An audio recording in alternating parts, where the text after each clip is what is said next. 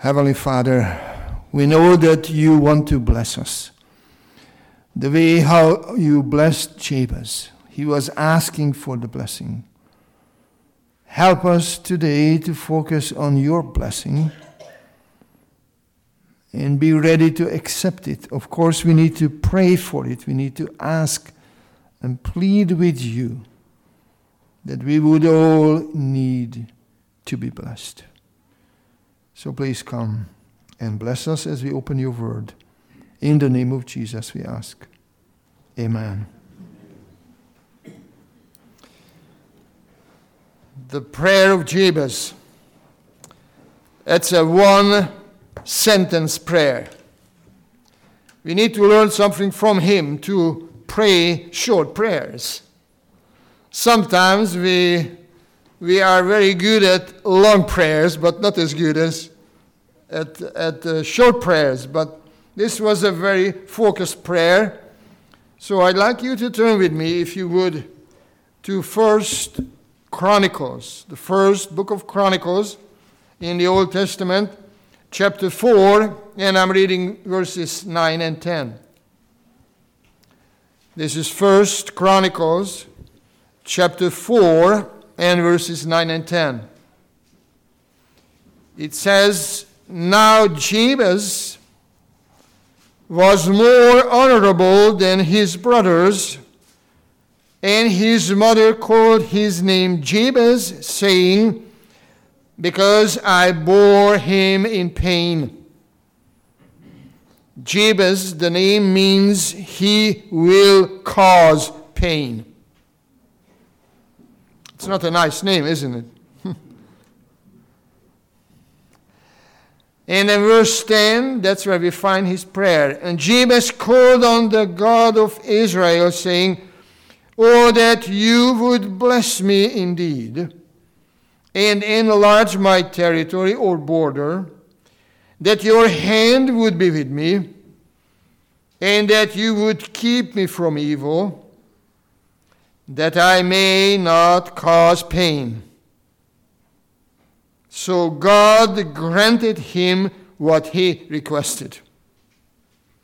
I wish we could say all the time that God is granting us what we are requesting. Because it does not depend on God, it depends on us. This was a very short prayer and what we can learn in these two verses is practically three, three things. Number one is he was more honorable than his brothers, although he caused pain.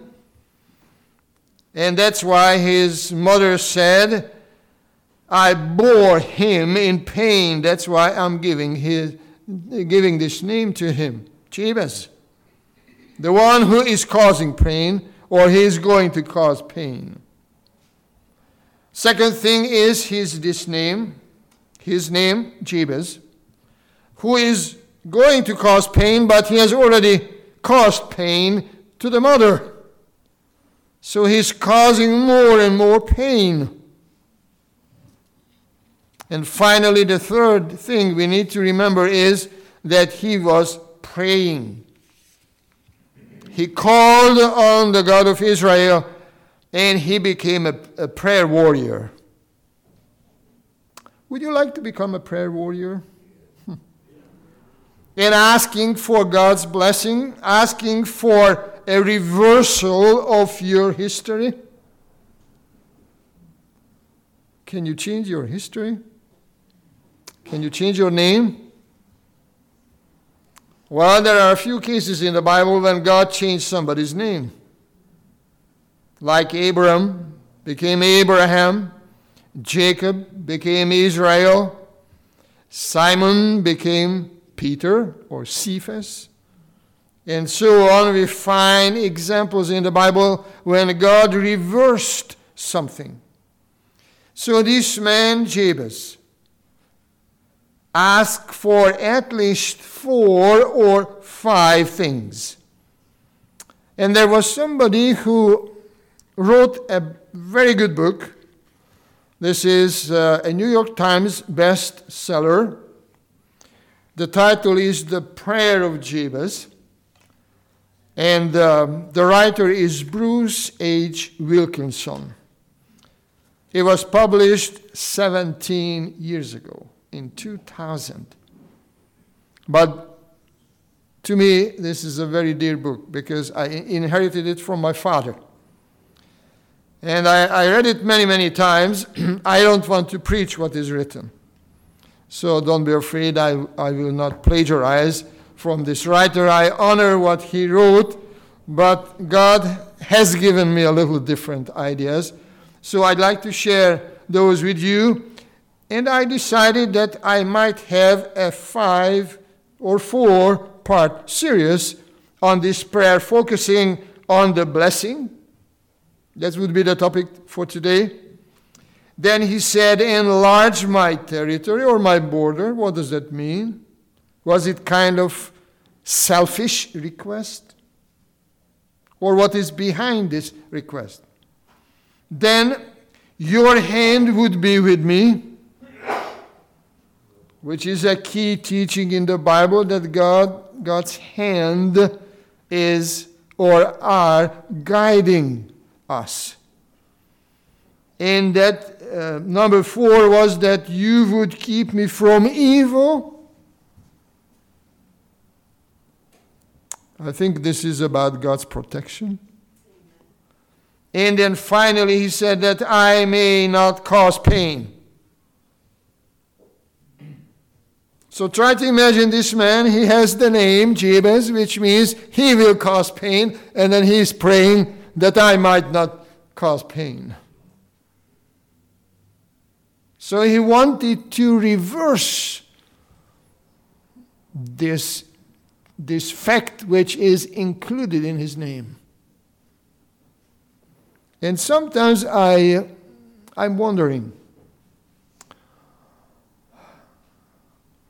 how to conduct our lives.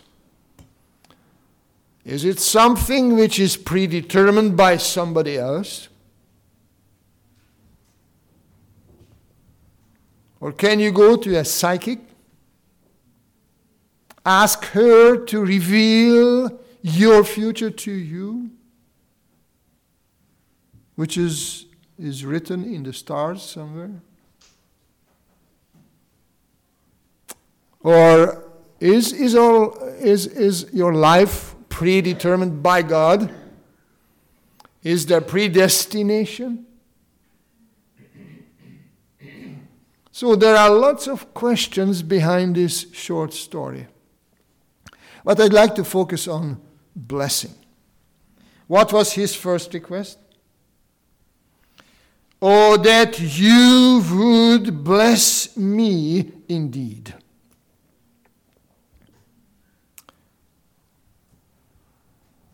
Where do you find the first occurrence of God's blessings in the Bible? Well, we need to go back to the very first chapter, to be honest. We go back to Genesis chapter 1, the very first book of the Bible, and the very first chapter. And it says in verse 27 and 28 So God created man in his own image. In the image of God, he created him, male and female, he created them. Then God, what did he do? excuse me, God blessed them, and God said to them, Be fruitful and multiply, fill the earth and subdue it. Have dominion over the fish of the sea, over the birds of the air, and over every living thing that moves on the earth. So, after creating the first couple, the first thing, the very first thing was a blessing. So, there was God's original purpose to bless humanity. And blessing meant two things be fruitful and then have dominion. That contained the very first blessing of God. And of course, we can say that there was sin, and there was the flood, And God had to destroy most of his creation. But then there was a man whose name was changed by God. And interestingly enough, God made a promise to this man. So from chapter 1 of Genesis, let's jump to chapter 12, where you, you will find the following in verses 2 and 3. Five times the same word, five times in two verses. Genesis chapter 12, and in verses 2 and 3. And God was talking to Abram. His name was still Abram. I will make you, verse 2, a great nation, and I will bless you and make your name great. And you shall be a blessing. Second time mentioning the term blessing. Then verse 3 says, I will bless those who bless you. Third and fourth time. I will bless those who bless you, and I will curse him who curses you. And in you all the families of the earth shall be blessed blessing after blessing five times. Think about that. It's very condensed and very, uh, very much emphasized. There was a public declaration of the favored status of Abram. And of course, it meant prosperity and success. He became a very rich man. He became a very successful man. So, what does that really mean that God is blessing us? Well, I finally, after looking at, looking at some Bible verses, to be honest, in the Old Testament, you will find 600 times, just in the Old Testament, 600 times the term blessing. Think about that. If you take a concordance, you can find out those, those places, but it's just overwhelming. You cannot really read those Bible verses, especially not in a, in a sermon of 30, 35 minutes or so. But I, I chose three places two from the Old Testament and one from the New Testament, where you will find the term blessing or to be blessed, just to indicate a little bit what is included in his request, Jabez's request. We are still in Genesis. Please turn a few pages to chapter 39.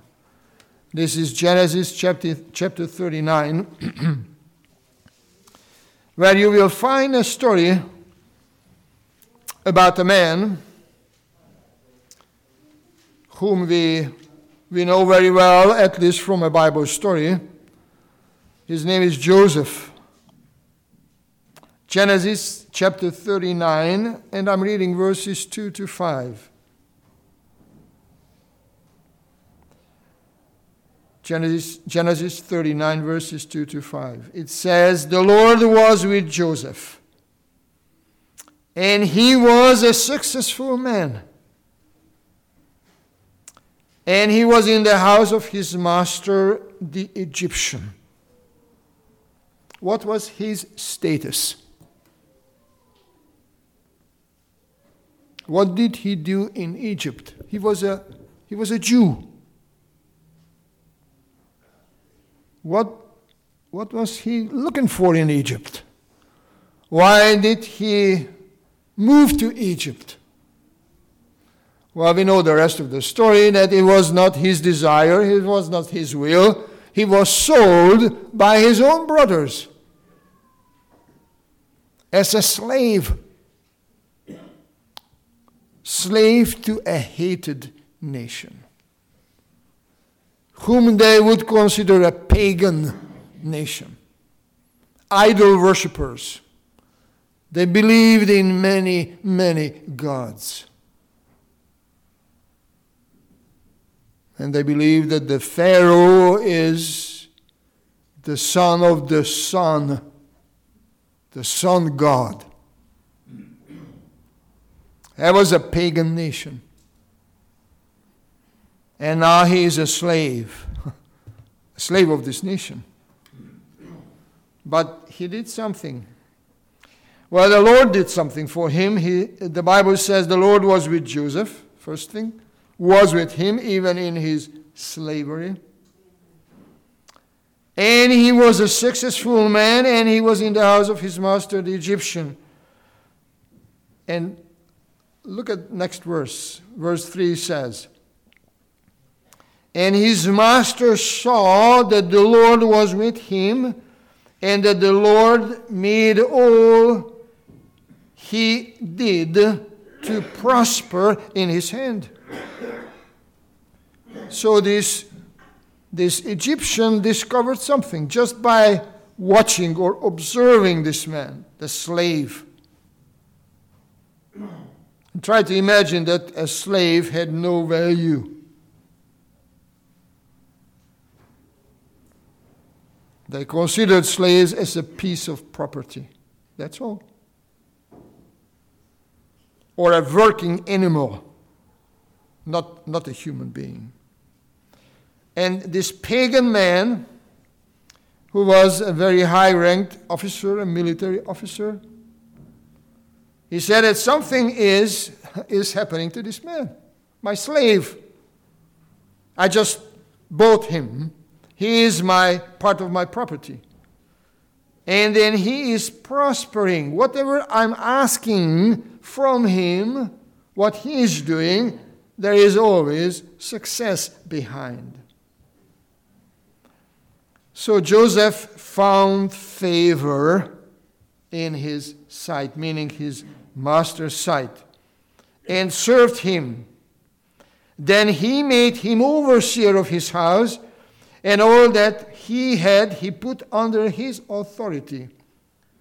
So it was from the time that he had made him overseer of his house, that all that he had, that the Lord blessed the Egyptian's house for Joseph's sake. What did God do? Blessed another person because he was a blessing to his master. So God was with Joseph and he made him a successful man. Whatever he touched, whatever he did, it was prosperous in his hands. So the blessing was overflowing. Have you ever thought about that the blessing can overflow? Could be more than enough. Sometimes we try to limit ourselves to certain measurements. But we should remember when it comes to blessing, there is no measurement. You cannot measure blessing. Blessing is something overflowing. And if you read the rest of the story, just one more verse, you know, it seems that the blessing was just extended and overflowing to everything. So the Lord, I'm going back to verse 5. So it was from the time that he made him overseer of his house that all that he had, the Lord, that the Lord blessed the Egyptian's house for Joseph's sake. And the blessing of the Lord was on all that he had in the house and in the field. So the blessing was not contained in the house it was extended to the field. Whatever this man had plants, animals, instruments, people in his home, his house, his own family, maybe other slaves. They were all blessed. And that's the Bible, uh, uh, what, what is, is saying to us that God, the Lord, blessed the Egyptian's house for Joseph's sake. Overflowing blessing. Think about Jabez. If you would bless me, indeed. Can you imagine that he was thinking of others as well as of himself? It was not a selfish prayer. You bless me indeed, and I keep my blessing to myself. No, it was an unselfish, I believe, prayer. He was asking for more blessing, special blessing that would overflow like it happened in the case of Joseph. Then I picked another Bible verse about blessing. If you go to Psalms, to the book of Psalms, we have 150 of them. If you go to the very first one, have you ever noticed what is the first word in the collection of 150 Psalms? What, what is the first word there? Isn't that blessing? Have you ever thought about that? That in the very first chapter of the, of the Bible, there is already blessing. Then in the 12th chapter of the same book, there is five times repeated blessing. And now, if you go to Psalms and you just read the first one, it's a very short one, six verses. It says, Blessed is the man who walks not in the counsel of the ungodly, nor stands in the path of sinners, nor sits in the seat of the scornful. But his delight is the law of the Lord, and in his law he meditates day and night. He shall be like a tree planted by the river of water that brings forth its fruit in its season, whose leaf also shall not wither, and whatever he does shall prosper. The ungodly are not so, but I like a chef which the wind drives away. Therefore, the ungodly shall not stand in the judgment, nor sinners in the congregation of the righteous. For the Lord knows the way of the righteous, but the way of the ungodly shall perish. The very first psalm, six verses. Blessed is the man. But there is an ethical principle behind his blessing. It's not unconditional blessing. That's the second thing we need to understand about blessing. One is that blessing will overflow if you receive it. Should. Second thing is that it must be a moral, ethical principle behind the blessing. What is that? We can notice something. He walks not, nor stands nor sits. Walking, standing, sitting. Let's say you pass you pass by a shoe shop and you look at the window. You saw some shoes. Do you think you would have a chance to buy a shoe just by looking at those shoes? Maybe. Maybe not. Because you are passing by, you are just walking. What if you stand by those glasses, spend some time standing there, and look, looking at this shoe? This is just $35. The other is 150. Ooh. I'm looking at this one, standing there.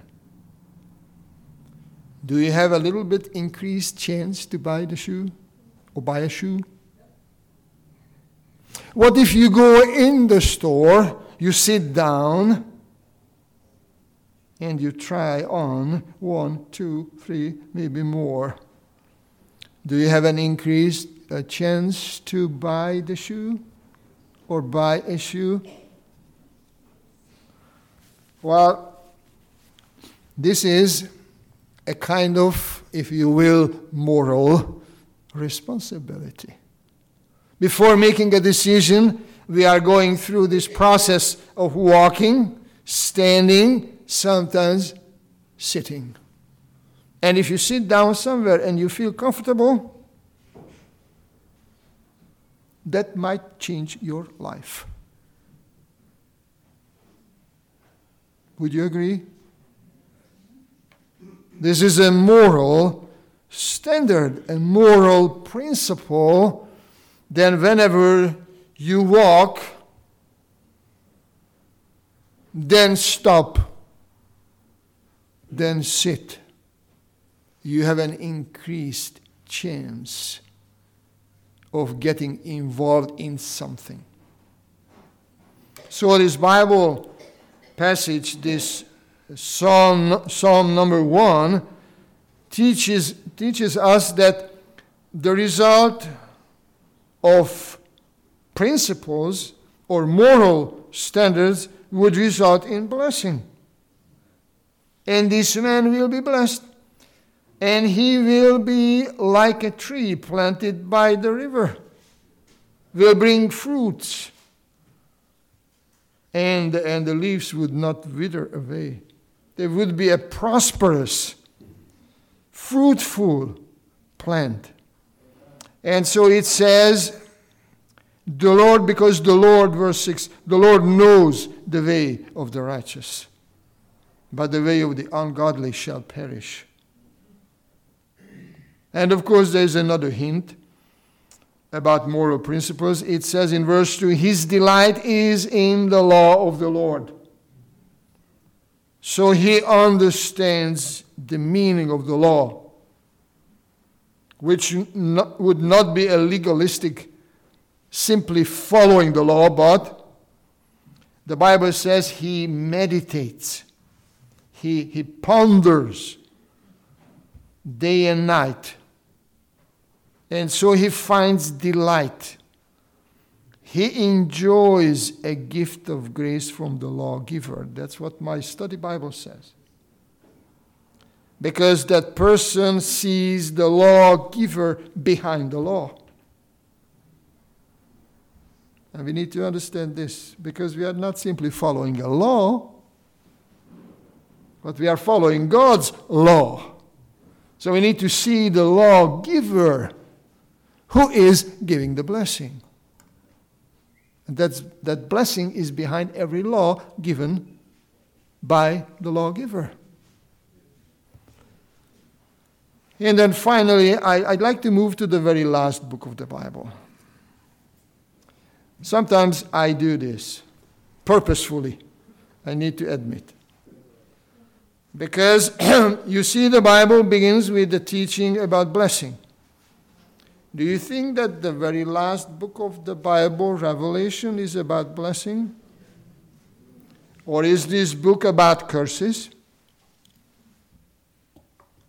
Plagues? What do you think? What is more important in the book of Revelation? Curses and, and uh, destruction or blessings? Did you find any blessing in this book? One or two? Maybe five? Or more? Well, I found seven. Seven. Believe me, there are seven blessings in the book of Revelation. Not only seven churches or seven seals or seven trumpets or, or seven plagues, but there are seven blessings you want, you want to write them down, I can, I can give you all the references. But you can also ask Glenn to make a copy of this sermon for you. on a CD, so you can listen if you want to. But I, I can give you very quickly. Uh, chapter 1, verse 3. we have no time to read all these blessings, but just remember seven blessings in the book of Revelation. Chapter 1, verse 3. Chapter 14, there is no blessings between chapter 1 and 14, but 14, 13. So, chapter 14, verse 13, then chapter 16, verse 15. That was the third one. The fourth one is in chapter 19, verse 9. I'm going to read this one. Then the fifth one is in chapter 20, verse 6. And finally, chapter 22, you will find two blessings, verse 7 and 14. So I'm, I'm just repeating it again very quickly. Chapter 1, verse 3, chapter 14, verse 13, chapter 16, verse 15, chapter 19, verse 9, chapter 20, verse 6 and 22, verses 7 and 14. Seven blessings in the very last book of the Bible. So the, the Bible begins with blessing, and then it ends with more blessings. What do you think about that? So, overflowing, the blessing is overflowing. And please turn with me to Revelation 19. That's in the middle. We have seven blessings in Revelation, and I picked the fourth one. So you have three before, you have three after, but this is in the middle. Number four, 19, verse 9.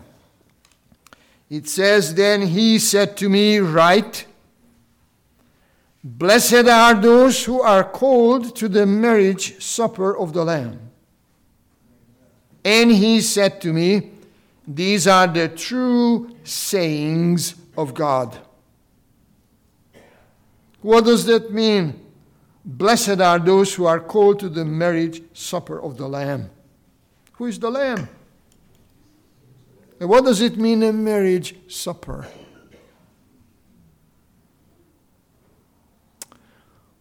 The term lamb that occurs almost 30 times, I believe 27 times in the book of Revelation itself, the lamb. That's the symbolic name for Christ. And then the second thing we need to remember is the marriage supper of the Lamb. There is is a picture of the wedding. In the book of Revelation, if you turn the pages, just a couple of pages,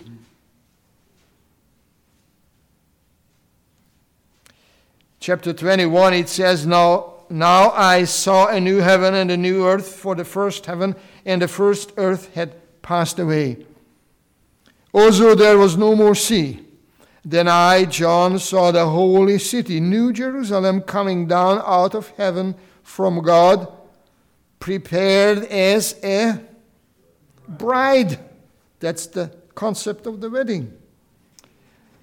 As a bride adorned for her husband. And I heard a loud voice from heaven saying, Behold, the tabernacle of God is with man, and he will dwell with them, and they shall be his people.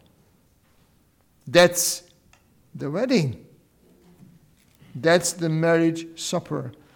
Blessed are those who are called to the marriage supper of the Lamb, which means eternal fellowship. No end. This is something would last forever. And you know, that's the best blessing God can give to us so we could spend a whole eternity with Him. Have you ever been to a friend's home where you had a hard time to leave? You kept talking. You kept talking. You went to the front door. You kept talking. You went to the front yard. you kept talking. You were standing on the driveway for a long time talking. I remember it, it happened to me. Um, back in Hungary, when I, w- I was visiting somebody, I had to take a bus to a small village. And I missed the bus on the way back home because the lady was talking to me at the door of her house, then at her gate, then on the street. We kept talking and talking and talking because we enjoyed so much, so I missed, I missed the bus. But the good thing in heaven, we will not miss any bus or car or airplane, nothing because we had we will have no time. There will be no time. This is something mind boggling. And our little brain that adjusted itself to time would not really comprehend what does it mean you have no time but revelation is all about not having the trouble of time. So i'd like to close with this sentence. Blessed are those who are called to the marriage supper of the lamb because they could stay with him forever. And that's my prayer that we would all receive this final, eternal blessing, a never ending blessing, which is an eternal fellowship with the Lamb, with the Father, with the Spirit, and hopefully with one another. So may God bless all of us. Amen.